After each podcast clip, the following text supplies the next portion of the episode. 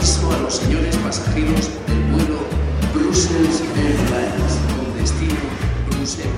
Let Europe arise. We love Europe. I love Europe anyway. I love it. De la merde. De la merde, de la merde. Du lytter til Kontinentet på Radio 4. Ça oui, c'est du bon travail.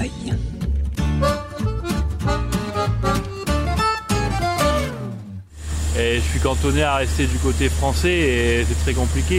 C'est très compliqué, on a, on a six hommes à bord, donc six familles à nourrir. Et là, ça devient de plus en plus dur à- Det bliver sværere og sværere. Vi har seks mand ombord, og dermed seks familier at forsørge. Ordene kommer fra Maxime Fay, en fransk fisker, som lige nu er centrum i en stormfuld konflikt mellem Frankrig og Storbritannien. En strid, der ved første øjekast virker helt åndssvag, men som har stor betydning, ikke bare for de franske fiskere, men for hele Europa.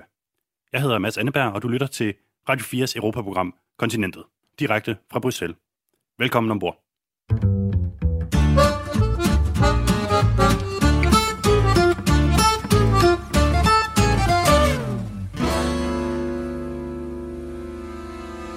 Hej, Thor Keller. Hej. Velkommen til Kontinentet på Radio 4. Du er europakorrespondent for Dagbladet Information og med på en forbindelse fra byernes by, Paris. Tak fordi du var med. Ja, selv tak. Thor, du skal lige starte med at forestille dig, at jeg har været til havs i et par måneder og ikke ved, hvad den her fiskestrid går ud på. Hvordan vil du forklare den til mig på sådan cirka et minut? Det handler om, øh, hvordan man i øh, farvandet mellem Storbritannien og Frankrig skal fordele fiskene, om man så må sige. Altså hvem der skal have lov at fiske hvor, og hvem der skal have lov at sælge deres fisk hvor. Øh, det er grundlæggende det, det handler om det her. Og så er det så en udløber af Brexit-aftalen, fordi at reglerne for, hvordan øh, man må fiske, øh, blev specificeret i den øh, i nogle detaljer, og det er så de, de sidste detaljer, som de forsøger at finde ud af nu. Øh, og der er de to sider så meget uenige om, øh, om hvem der skal have lov at fiske hvor. Okay. Du øh, skrev i mandags en leder i avisen, altså Information, hvor du kaldte det her for en infantil fiskekrig og diplomati på børnehaveniveau. Hvad mener du helt konkret med det? Det handler jo egentlig om, øh, at øh, der er øh, nogle franske fiskere, der har fisket øh, i farvandene øh, i nærheden af øen Jersey, øh, øh, og i nærheden af øh, de britiske kyster i, igennem flere århundreder. Og så i, i den her øh, Brexit-aftale blev det så udspecificeret, at det skulle de have lov at fortsætte med at, at gøre. Øh, det handler virkelig om, om meget, meget, meget få fiskerilicenser. Der er lidt tvivl om tallene, men, øh, men det kan være omkring øh, 137 fiskerilicenser. Og øh, både øh, Boris Johnson i Storbritannien og Emmanuel Macron i Frankrig, de bruger så den her fiske, øh, øh, hvad skal man sige, strid om, hvor mange licenser der er i øh, deres indrigspolitiske perspektiv, på den måde, at, øh, at det er populært i Storbritannien at slå franskmændene oven i hovedet, og i Frankrig, der er det populært at slå øh, britterne oven i hovedet. Og derfor så har de lavet den her øh, fiskestrid eskalerer til næsten at blive en fiskekrig, øh, selvom at de økonomiske interesser, der i virkeligheden er i det, er, er meget, meget, meget små. Øh, så det er derfor, jeg har brugt så, så, så stå, skarpe ord, eller hvad man skal sige, fordi at det her i virkeligheden er noget, hvor de to sider burde kunne sætte sig ned og så øh, ordne det på en eftermiddag. Men øh, de lærer det altså, øh, øh, hvad skal man sige, løbe ud af kontrol ved at, og blive ved med at strides om det. Okay, så med andre ord, altså Boris Johnson og Emmanuel Macron, de skulle, øh, de skulle til at blive, blive voksne. Øhm, det skrev du så i avisen i, i mandags. Har de lyttet til dig? Nu er det fredag. Det virker sådan. De har i hvert fald øh, nedeskaleret sådan de hårde ord og er begyndt at mødes igen, sådan så det ikke længere bare er gennem avisartikler i de to respektive lande, at de taler sammen, men at de så rent faktisk øh, har sat sig ned og, og talt sammen. Den her uge, der kom øh, den britiske minister øh, David Frost til, til Paris og mødtes med den franske europaminister Clément Bonne. Øh, de talte sammen med halvanden time her i, øh, i torsdags, øh, og blev enige om, at øh, de skulle altså forhandle videre om det her øh, med at, at tildele de her fiskerilicenser. Så der er ligesom blevet lagt lidt is på, øh, på konflikten, og øh, derfor så øh, skal vi ikke forvente, at franskmændene lige med det første øh, kommer med de her sanktioner mod britterne, som de ellers havde, øh, havde sagt, at de ville gøre. Der er forhandlinger igen, og det er jeg selvfølgelig øh, glad for at se, at, øh, at de øh, sådan tager en lidt mere rolig tilgang til det, end de har gjort hidtil. Jamen, det er godt, du lige kom med en, med en opsang til dem der. Hvad hedder det? Som du siger, så har Frankrig jo ligesom truet med sådan nogle ret hårdnakkede sanktioner, altså blandt andet at lukke øh, havnene for, for britiske fiskere, som, som kommer der for, for at læse af, øh, hvilket vil være rimelig, øh, hvad skal man sige, en, en, en meget stor eskalering. Det er så trods alt ikke sket, men til gengæld, som du siger, så har de heller ikke fundet en løsning på det øh, endnu.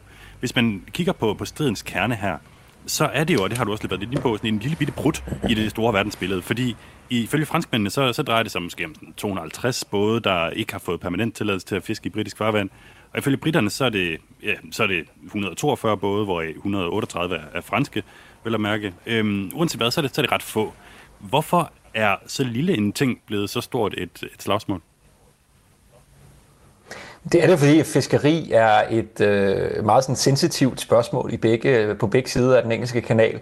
Altså, Boris Johnson gik jo øh, ud efter, øh, efter Brexit, og før Brexit for den sags skyld, og sagde, at man ville tage kontrollen med sine egne farvand tilbage. Det var ligesom et af de vigtigste øh, sådan symbolpolitiske resultater af Brexit, at man vil gøre det.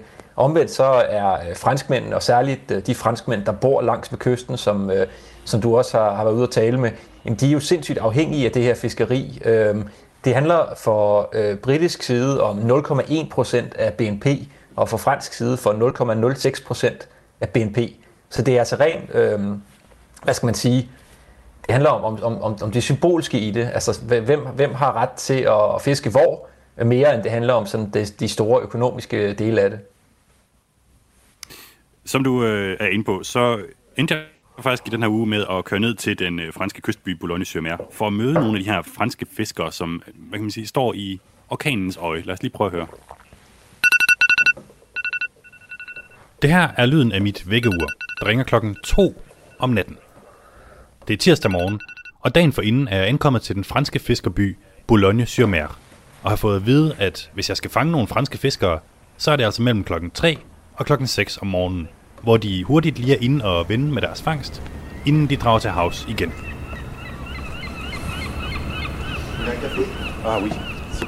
To både har allerede været og både måger og mænd står klar til at tage imod de næste. Jeg får hostlet mig til en kop kaffe hos en af sidstnævnte.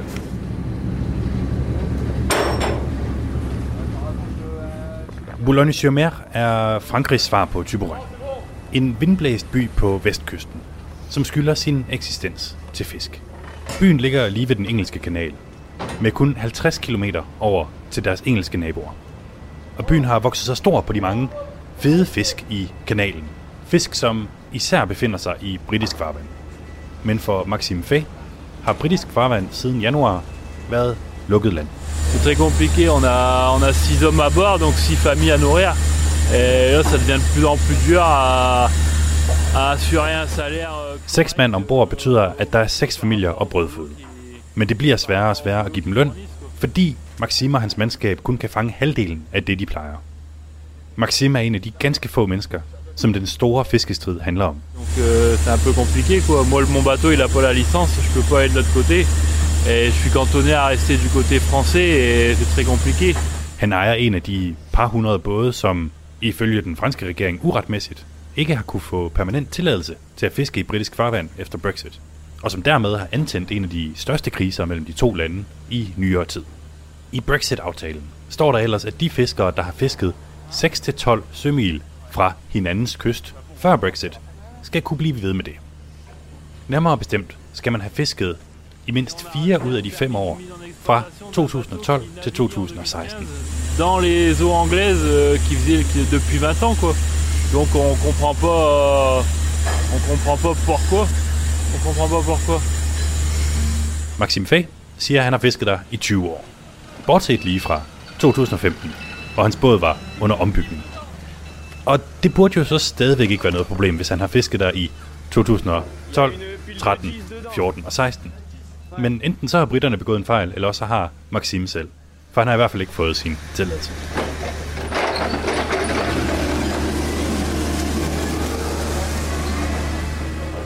Det du kan høre her i baggrunden er en gaffeltruck, som kører gule kasser med Maxims fangst ind i en lagerhal. Kammuslinger, som er det, man kan være sikker på at fange, når man er begrænset til den franske del af kanalen.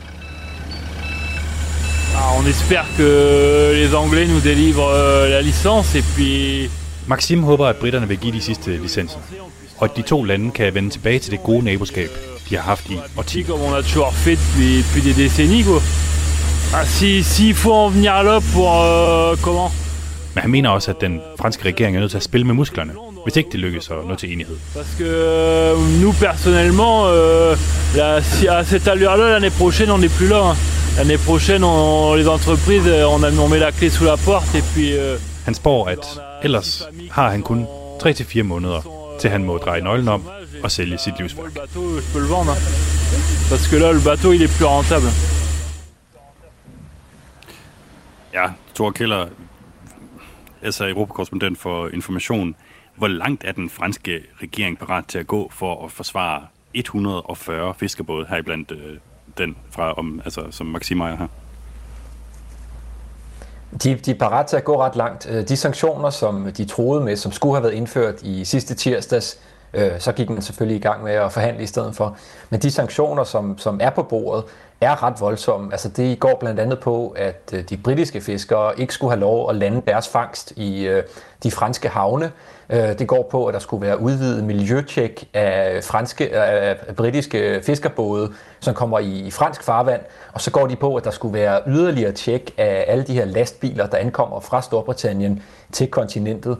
Øhm, og i forvejen, der, øh, der er der jo øh, kommet en hel masse ekstra bøvl, øh, byråkratisk bøvl med, med ankomst fra Storbritannien øh, for, for de her lastbiler, og så skulle lægge yderligere til det, jamen det ville jo bare gøre det endnu sværere for britterne at sælge deres varer og sikre den her sådan flydende, øh, det her vareflow frem og tilbage mellem Europa og, og Storbritannien. Så det er noget, som, som ville gøre virkelig ondt på britterne, øh, hvis man gjorde det. Øh, og, og det er ikke taget af bordet endnu. Det ligger stadig og ulmer øh, under overfladen, at det kan blive konsekvensen, øh, hvis man ikke bliver enige om at få tildelt de her øh, fiskerilicenser. Vi hørte jo også en, øh, en fransk minister, som i et øh, opstemt øjeblik øh, kom til at, at true på en eller anden måde med at øh, ligesom slukke for, for strømmen, fordi der er så meget af den britiske strøm, der kommer fra, fra Frankrig. Altså er der en form for øvre loft på, hvor det her kan eskalere hen? Det er nok øh, det, det vildeste, det kan blive til, det, det er det der med at, at, skrue ned for strømmen, i hvert fald til de her to øh, britiske kanaløer, Guernsey og, og Jersey. Øhm, de har droppet øh, selve truslen om at, at skrue ned for strømmen til Storbritannien, altså til, til helve, selve Storbritannien. Men de her to øh, kanaløer, og skrue ned for strømmen til dem i sig selv, det er jo også en, en ret vild udvikling, hvis det sker.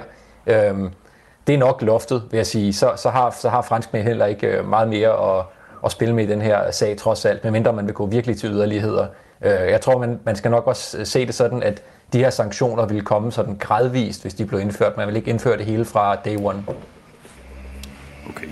Lad os lige prøve at vende tilbage til Boulogne-sur-Mer, altså i øh, Frankrig. Fordi lidt længere ned ad kajen, der går jeg så ombord på det gode skib Le Précurseur, hvor kaptajn Alexandre François lige har læsset fisk af efter et helt døgn faktisk i britisk farvand.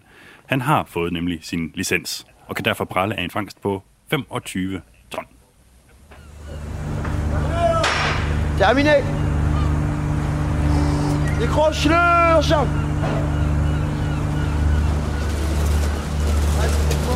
Bonjour, je peux euh, vous accompagner Merci. Monsieur François Alexandre. François Alexandre. Moi, je suis médecin Hébert Oui. de Radio 4 au Danmark. D'accord, bonjour. Alexandre står og opererer kranen, mens vi snakker. Og de gule fiskekasser, der hænger fra den, svinger rundt om ørerne på os. Han er fjerde generations fisker her i Boulogne. Euh, moi, c'est un métier que j'adore, j'aime. Moi, ça fait 21 ans que je fais le métier. On va dire que bon, ça dans le, ça dans le sang, quoi, tout simplement.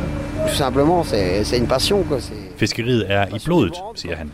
Og han kan bogstaveligt talt ikke forestille sig at lave noget andet. Je ne, sais, je ne saurais pas faire autre chose, tout simplement. Så han må da være godt og grundigt træt af britterne, nu efter flere måneders fiskekrise mellem de to lande. Les Britanniques, bah, ce sont des gens comme nous, vous savez. hein. Ils sont juste là pour gagner leur vie et assurer leur gagne-pain. Nej, egentlig ikke. De er jo mennesker som os, og det kan heller ikke være helt nemt for de britiske fiskere med Brexit, mener han. Même pour eux, je pense que c'est une situation compliquée, hein, vous savez, avec le Brexit et tout. Parfois, les Français croient toujours que les Anglais leur veulent du mal, alors que pour moi, je pense pas du tout qu'ils nous veulent du mal. hein. Ou sinon, Ifølge Alexandre François er der en tendens i Frankrig til at tro, at britterne vil dem det ondt? Men det tror han faut ikke. arrêter de, de croire qu'il y a une guerre, une guerre entre les Français et les Anglais, pas du tout. Même pas Boris Johnson, il vous euh, veut du mal. Oh, mais ça, vous savez... Euh, Tror han selv ikke, at Boris Johnson vil franskmændene det ondt? Tja, heldigvis er det ikke kun én person, der bestemmer det hele, svarer den meget diplomatiske fisker. Den franske regering har truet med hårde sanktioner, hvis ikke britterne makker ret og giver de sidste licenser. Blandt andet vil den lukke franske havne for britiske fiskere, som kommer der for at læse deres fangst af, hvilket vil være et stort problem for de britiske fiskere. Men ifølge Alexandre, så er det en dårlig vej at gå ned af. Une bonne idée, euh, moi je trouve pas. Pour moi, c'est pas une bonne idée parce que c'est juste faire, faire reculer les choses. Konfrontationerne gør det kun værre for fiskere som ham. Tu mets dans la cale Donc si tout le monde se, se, tire, se tire dans les pattes, comme on dit, ça n'ira jamais. Il faut, faut, faut trouver des solutions. Krig fører ikke til noget. Der skal findes løsninger. De toute façon, la guerre, ça sert à rien. hein. C'est- inutile. Donc il, euh, il faut qu'ils soient des adultes, euh, Emmanuel et. Boris. Vous avez tout compris. Ce sont des grands enfants. Voilà.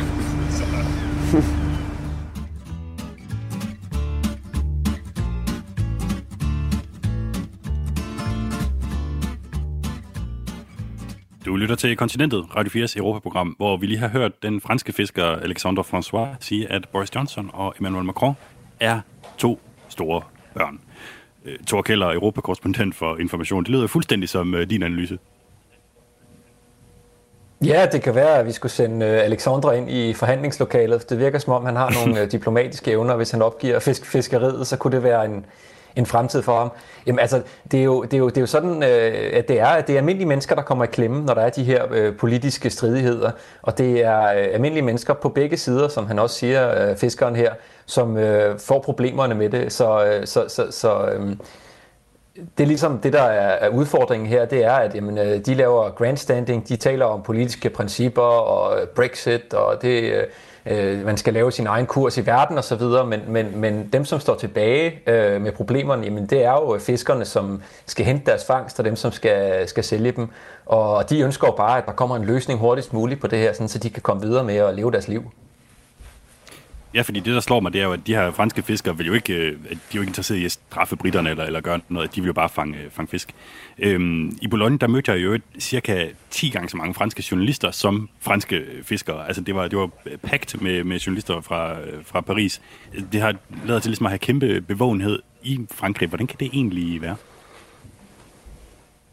Det er jo en enorm sådan øh, konkret virkelighed at gå ind i det her med, med fiskeriet. Altså der er nogle fisk i vandet, de skal hives op, de skal øh, på land, og de skal sælges videre.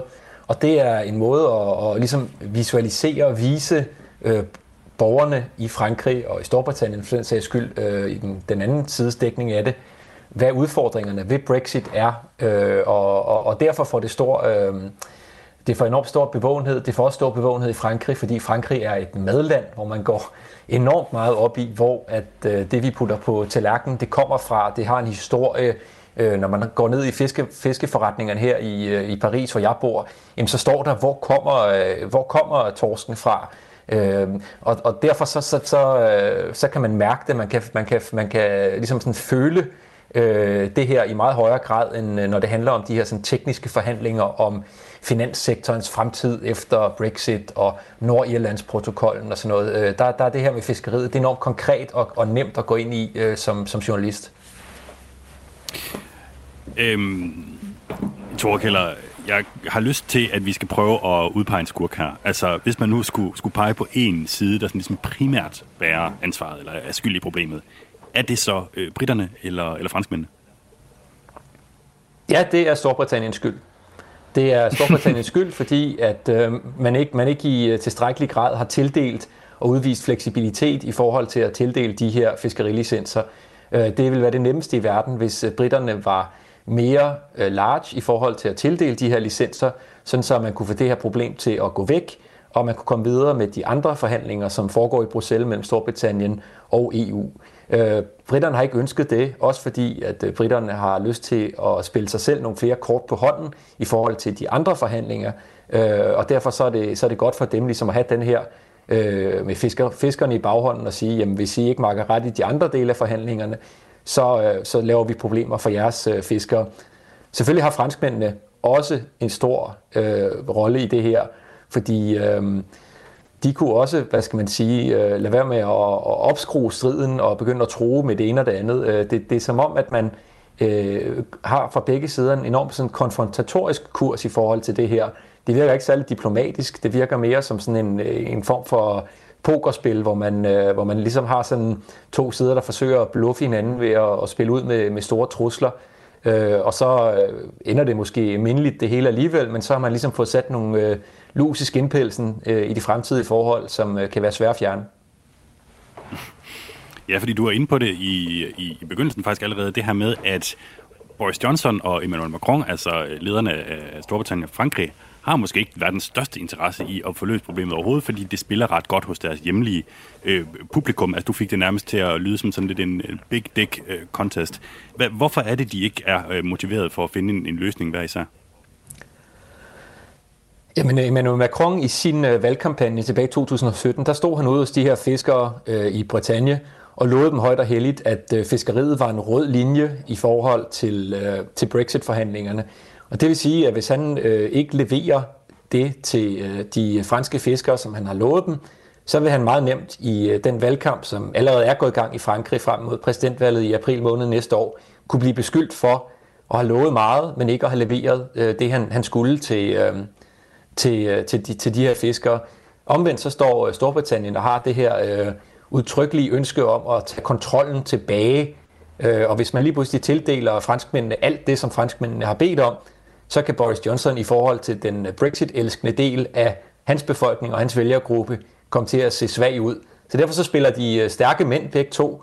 Øh, og det er jo så selvfølgelig med til at, at optrappe den her trid, øh, strid, fordi der kan ikke være to vinder af en bokskamp.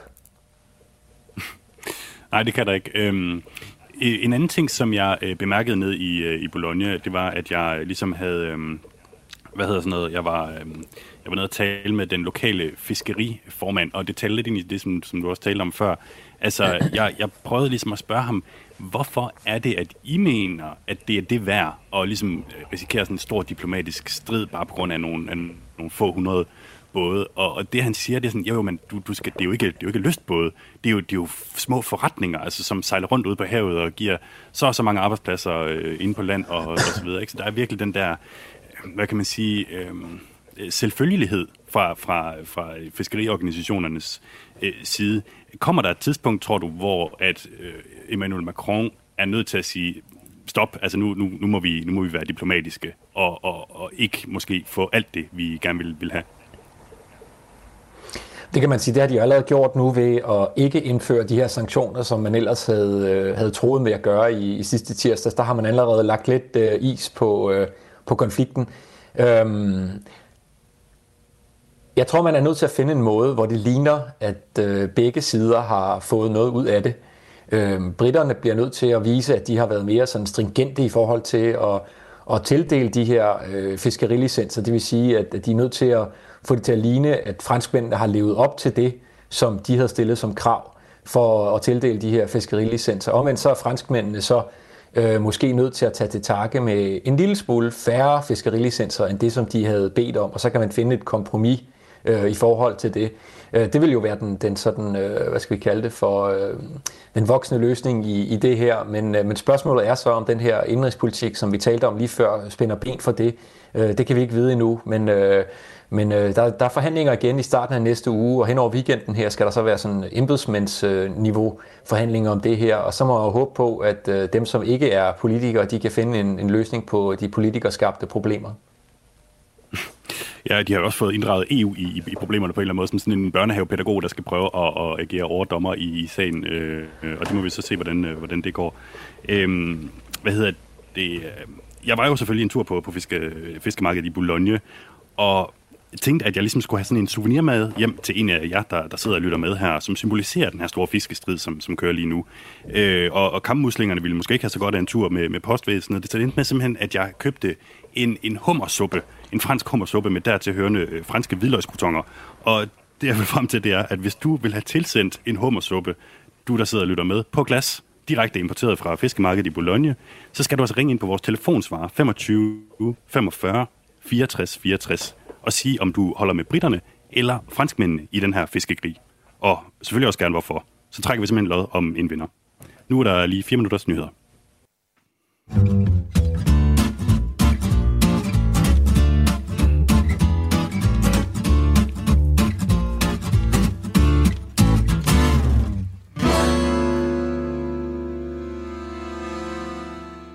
De gamle arvefjender Frankrig og Storbritannien er kommet op og toppes i en bitterstrid om fisk i den engelske kanal.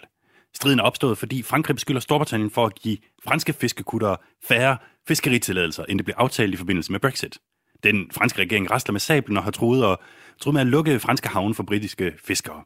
Og som nogen vil huske, så satte den britiske premierminister Boris Johnson jo tidligere på året to krigsskibe ind for at vise muskler over for de sure franske fiskere. Det kan virke helt latterligt, at de ikke bare kan sætte sig ned og blive enige. Men sådan har det måske altid været med franskmænd og britter. Enten så under de ikke hinanden den mindste lille bitte ting, eller også så dør de for hinandens frihed. Du lytter til Kontinentet på Radio 4. Jeg hedder Mads Anneberg, og nu skal du med på en rutsjebanetur igennem de sidste 1000 års fransk-britiske historie. Min kollega Jeppe Retshusted ringede til lektor Ole Helmersen fra CBS.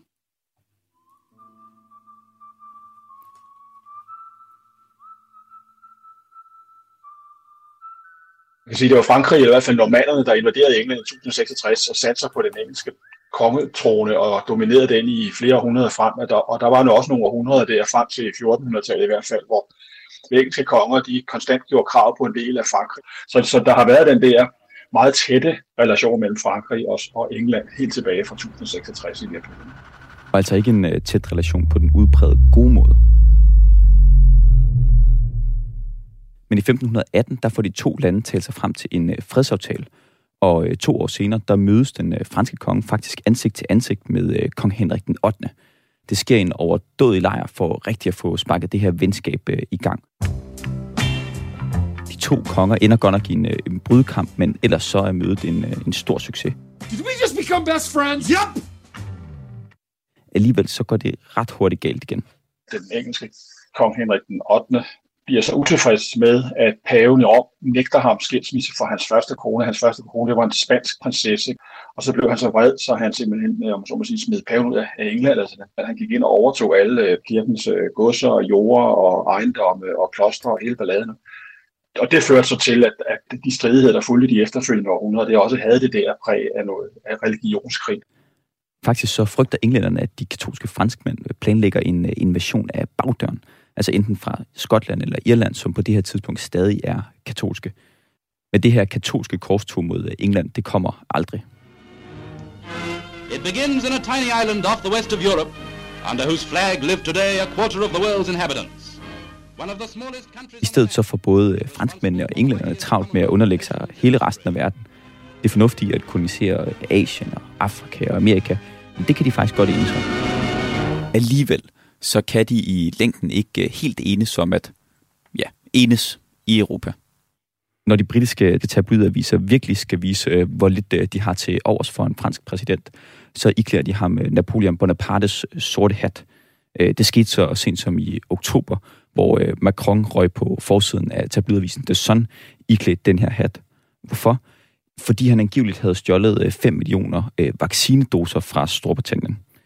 Napoleon han er, hvad man bedst kan betegne som en fransk ærkeskurk for britterne. Napoleonskrigene starter jo som sige, i 1790'erne, altså med Napoleon, der kommer til magten som kejser i Frankrig, og som har den her ambition om at gøre Frankrig til den, til den alt dominerende magt i, øh, i Europa. Faktisk havde Napoleon fået den øh, frække idé, at britterne i virkeligheden bare skulle holde sig over på deres øh, øer, og dermed helt ude af kontinentet. Han ville have Europa for sig selv, i virkeligheden lidt ligesom Hitler senere. Men det gik ikke.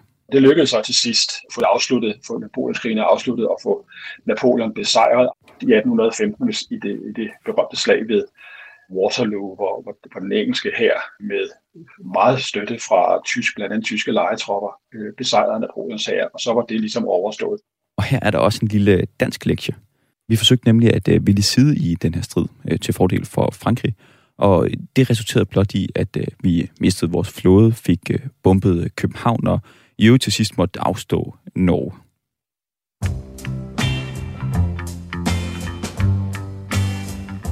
Da kalenderen skifter til det øh, 20. Århundrede, der popper de helt dyre champagne øh, rundt omkring i Europa. Og øh, kort tid efter, så bobler det fransk-britiske forhold faktisk over af en øh, nyfunden øh, kærlighed. I hvert fald så underskriver de i 1904 en hjertelig forståelse. Det kalder de den faktisk en aftale om, at hvis øh, man blev angrebet, så kom der hjælp fra de andre, der var medlem i den her entente. Så, så, så det var sådan en, øh, hvad skal man sige, som en slags forberedelse til det, man godt kunne se, der så småt kunne gå hen og udvikle sig i Europa i de kommende øh, år eller årtier, og det, det viste sig så også, at det blev udløst med, med skuddet i Sarajevo der i, i øh, juli øh, 1914, og så, og så Første Verdenskrig. Mademoiselle from Armitage, parlez-vous Mademoiselle from Armitage, parlez-vous? Mademoiselle from Armitage, she hasn't been kissed in 40 years. Inky dinky, parlez-vous? Britterne kommer franskmændene til undsætning i 1914, da Kejsertyskland var i gang med at rulle ud over kontinentet. Og da Nazi-Tyskland fejrede franskmændene af vejen små 30 år senere, så måtte britterne igen sejle over kanalen for at komme deres franske venner til hjælp. Les armées de la France, avec l'appui et le concours de la France tout entière. Godt nok for general de Gaulle i en tale på dagen for Paris befrielse sagt, at byen blev befriet af pariserne selv med hjælp fra den øh, franske her. Ikke et ord om britterne eller amerikanerne. Men det kan jo være en øh, ren forglemmelse i øh, kampens hede. For faktisk så øh, rækte franskmændene hånden frem, da de begyndte forhandlingerne om et øh, europæisk fællesskab, forløberen for det EU, vi kender i dag der blev britterne faktisk indbudt til at være med til de indledende drøftelser om det her med sagde pænt nej tak, fordi på det tidspunkt... Døren blev ikke bare øh, lukket, den blev faktisk øh, smækket i hovedet øh, på franskmænd af den britiske premierminister Attlee. Og det skete med forklaringen, at britterne ikke ville overdrage ansvaret for deres økonomi til en fuldstændig udemokratisk myndighed, der i øvrigt ikke kunne stilles til ansvar. Britterne skulle nok sørge for sig selv. Sådan i starten af 60'erne, der kunne britterne også se, at de europæiske lande, de seks europæiske lande, som havde startet EF, de klarede sig faktisk relativt bedre økonomisk, end Storbritannien gjorde. Så de begyndte at orientere sig mere mod Europa, og så søgte de om optagelse i 63 først og i 67. Franskmændene er på det her tidspunkt øh, stadig ledet af helten fra 2. verdenskrig, general øh, de Gaulle. Og nu var det så blevet hans tur til at smække øh, døren i hovedet på britterne. Lederne af Frankrig på det tidspunkt brugte sin ret til at nedlægge veto, og det gjorde han så de to gange. Som de Gaulle sagde, Frankrig, England var simpelthen for forskellige til, at man kunne optage England. Det var simpelthen en for, en, en for anderledes politisk kultur, et for anderledes land, til at de ville kunne passe ind i den her nye integration. Først da de Gaulle er ude, kan Storbritannien dengang faktisk med Danmark på deres side øh, træde ind i øh, EF. Og siden så har øh, det fransk-britiske forhold øh, faktisk været en lang øh, gåtur arm i arm. The rest of it, the British people have spoken, and the answer is, we're out. Ole, du skal have øh, tusind tak for at vandre op igennem øh, de øh, mange århundreder sammen med, med os. Velbekomme. Mademoiselle from Armitage, she hasn't been kissed in 40 years. Inky dinky parlez-vous.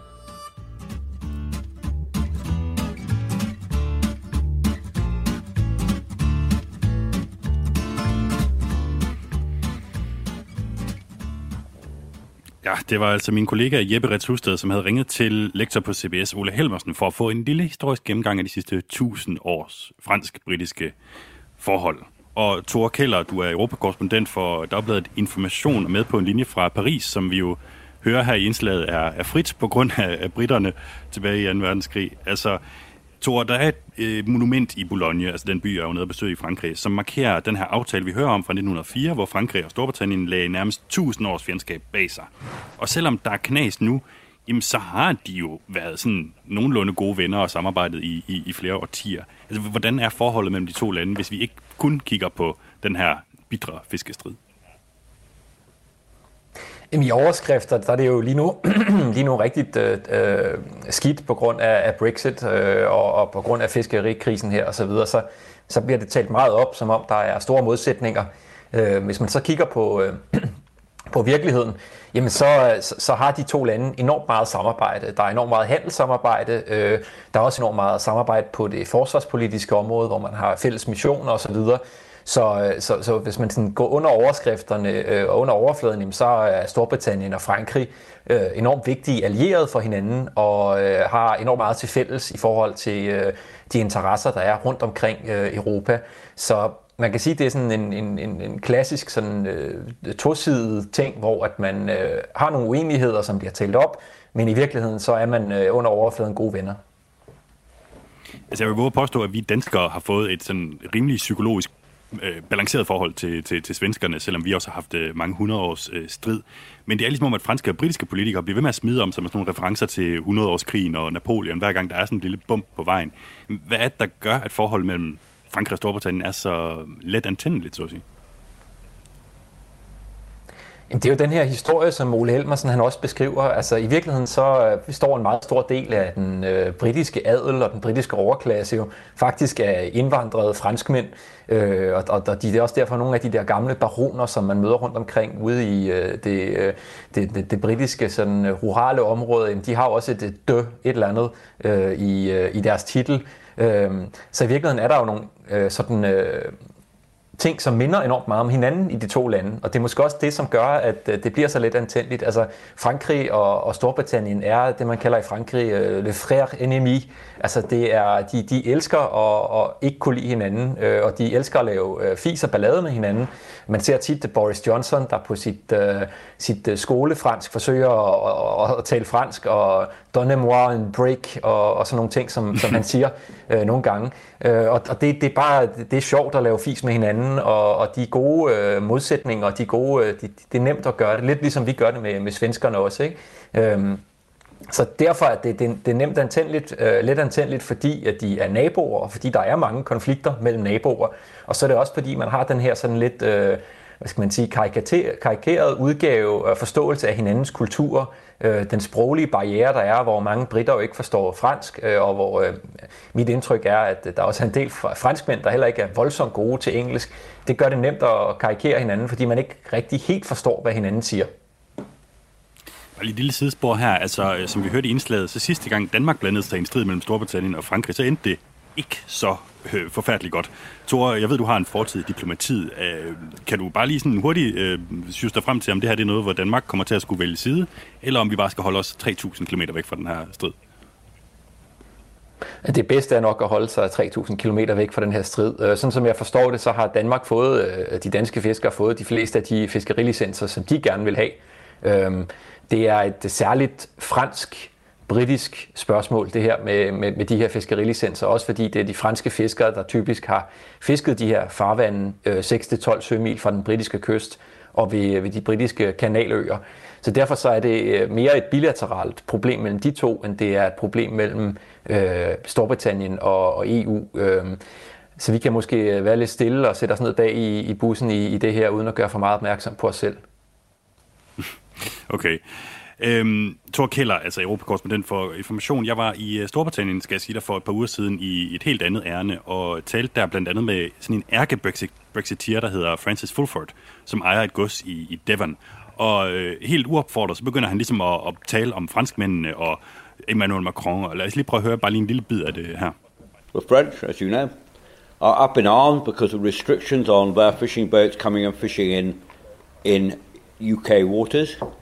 Um, Mr. Macron, of course, is be, being a little small man with a strong Napoleonic complex. It's very unfortunate that um, there are some people in France who feel that they have to punish Britain for leaving Europe.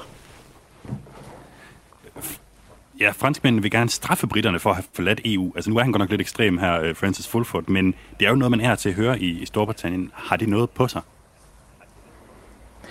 Øh, ja, både og. Altså det, det her bunder jo sådan den, den grundlæggende manglende britiske forståelse af, hvad EU er, øh, som britterne aldrig har fattet. Altså det her med, øh, at man øh, afgiver suverænitet for at pulje den, for på den måde at blive stærkere sammen, det har altid været enormt svært at forstå i, i Storbritannien, øh, at det er det, som er det EU går ud på. Øhm, franskmændene siger, selvfølgelig kan du ikke have de samme rettigheder når du ikke er medlem af EU, når du ikke er medlem af klubben, handler det så om at straffe, bum bum. Altså det er i virkeligheden mere det med, at Storbritannien nu er blevet tredje land på linje med Rusland, på linje med Tyrkiet osv., og derfor så kan man ikke øh, som ikke-medlem, når man ikke betaler øh, til, til klubben, og når man ikke øh, puljer sin suverænitet, lægger sin øh, politiske indflydelse ind i det her samarbejde, have de samme rettigheder og de samme muligheder, som et medlemsland kan have. Og det er det, som det, der er den, det grundlæggende problem, der er lost in translation her, det er, at, at britterne øh, altid gennem hele deres medlemskab af EU har forsøgt at skubbe til det her med, med at, få, at få, øh, få alle de positive sider af EU, men selv kunne vælge, hvad for nogle af de negative sider, de vil have. Og det er der, hvor franskmændene siger, jamen hvis I vil være med, og hvis I øh, vil, øh, vil have de fordele, der er, jamen, så er I nødt til at være medlem af klubben, og hvis I ikke vil det, jamen øh, så kan I selvfølgelig ikke få de samme fordele. Vi har altså haft øh, i den her sag nogle øh, drillerier fra, fra britisk side. De vil ikke give de licenser, som de øh, måske har lovet. Trusler fra franskmændene om alt fra strømafbrydelse til at lukke øh, havnene. Nu forhandler de så om en løsning. Øh, hvad tror du bliver resultatet af det her på, på den lange bane, Thor? Man må håbe, at de øh, bliver enige hen over weekenden her og får løst det her med de her øh, fiskerilicenser, sådan så at man kan komme videre til de vigtige, rigtig vigtige spørgsmål. Fordi det her er jo, altså, som sagt, en, en lille økonomisk ansjos i, i det store hav, i det store Brexit-hav, hvor at der er nogle andre sager, som er, er meget vigtige. Og hvis man får flyttet øh, fokus væk fra det her, øh, den her fiskeristrid over til de andre ting, jamen, øh, så kan man måske øh, komme videre med Europa og Storbritanniens øh, forhold og få ligesom lagt det mere på skinner, fordi lige nu er der stadigvæk rigtig mange øh, uenigheder mellem de to sider øh, om en masse andre spørgsmål, som altså øh, økonomisk set øh, er meget vigtigere. Og man kan sige, man kan, der kan jo være mange gode ting ved, ved, ved Brexit, men hvis vi hele tiden skal til på den her måde og, og hvad kan man sige, forhandle om dit og, og tro hinanden med dat, er, er det så ligesom, er, er det noget, vi skal til at vende os til?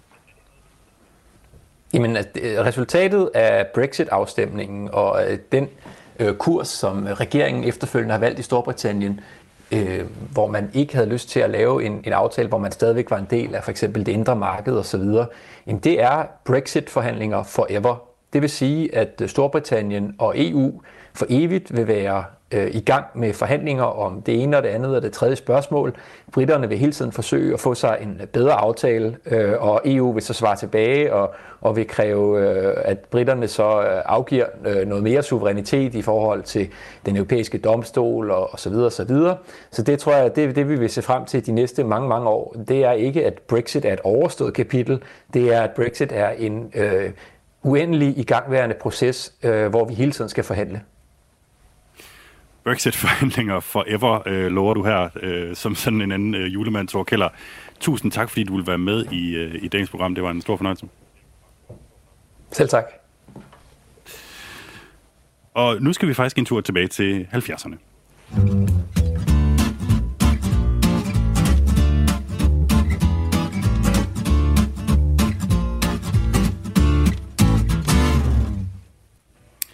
Her til sidst i programmet skal vi nemlig have en øh, fortælling om, hvordan, eller skulle jeg sige, hvor galt en fiskestrid egentlig kan gå.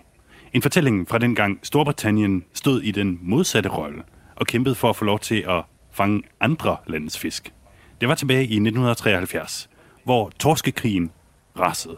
Min kollega Jeppe Retshusted ringede til britiske Andrew Welsh, som var med på første paket.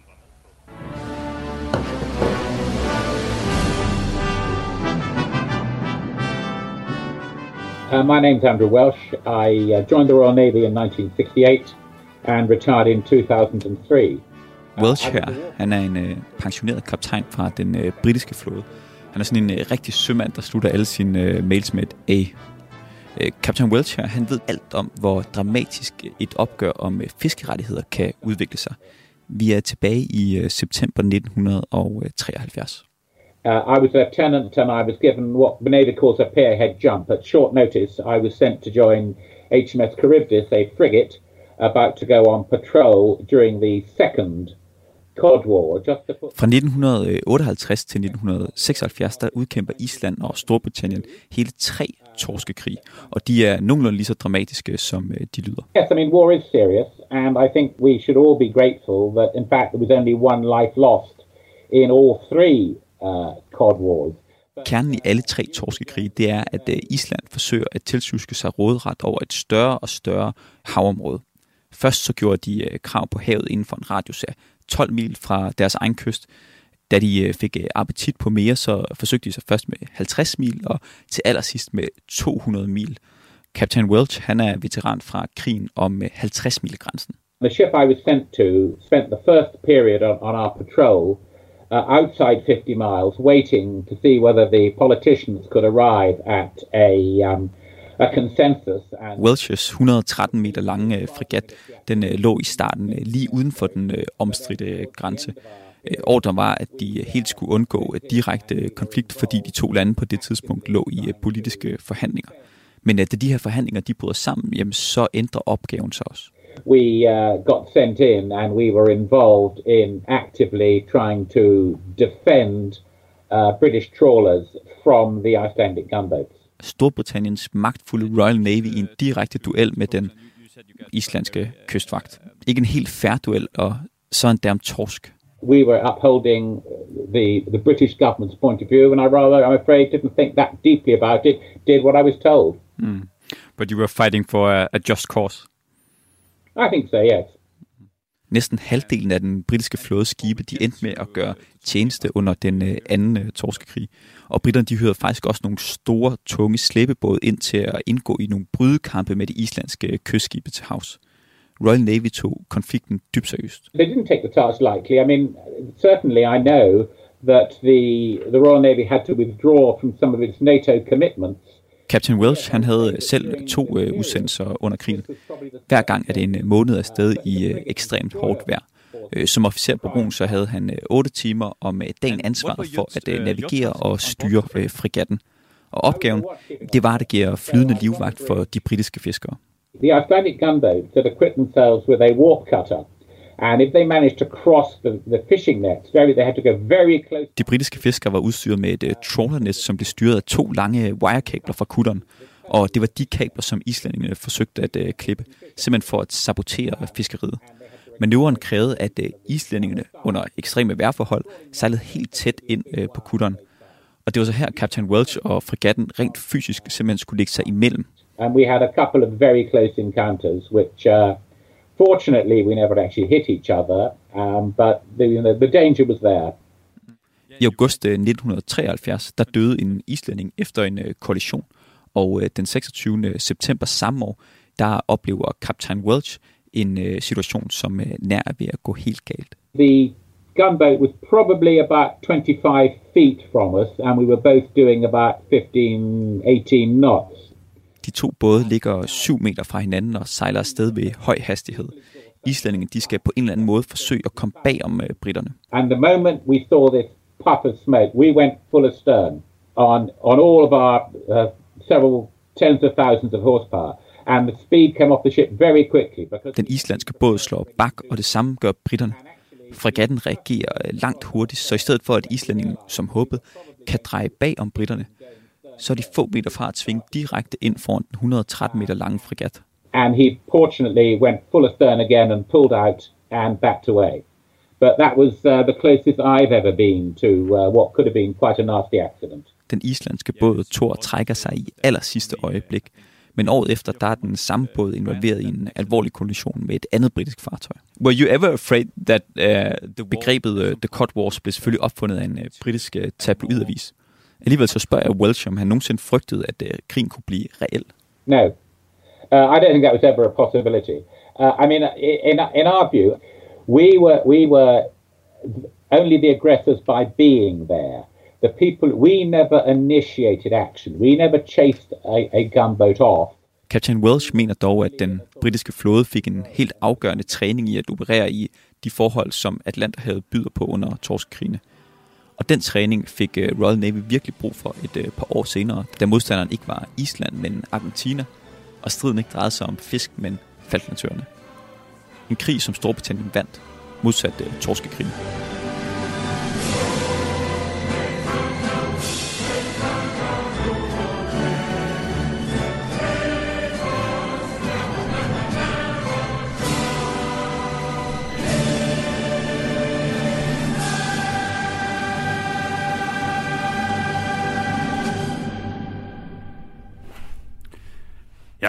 Til stor musik var det altså her min kollega Jeppe Retshusted, der havde ringet til Andrew Welsh, en veteran simpelthen fra torskekrigen mellem Storbritannien og Island.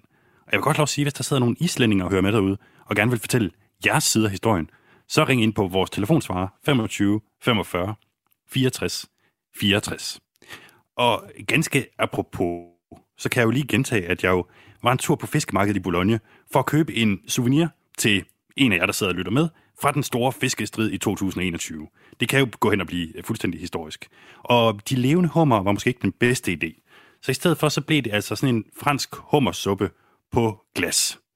Hvis du vil have sådan en tilsendt, direkte importeret, altså fra fiskemarkedet i Bologna, så skal du bare ringe ind på selv samme telefonsvarer, 25 45 64 64, og sige, om du holder med britterne eller franskmændene i fiskekrigen, og også meget gerne, hvorfor.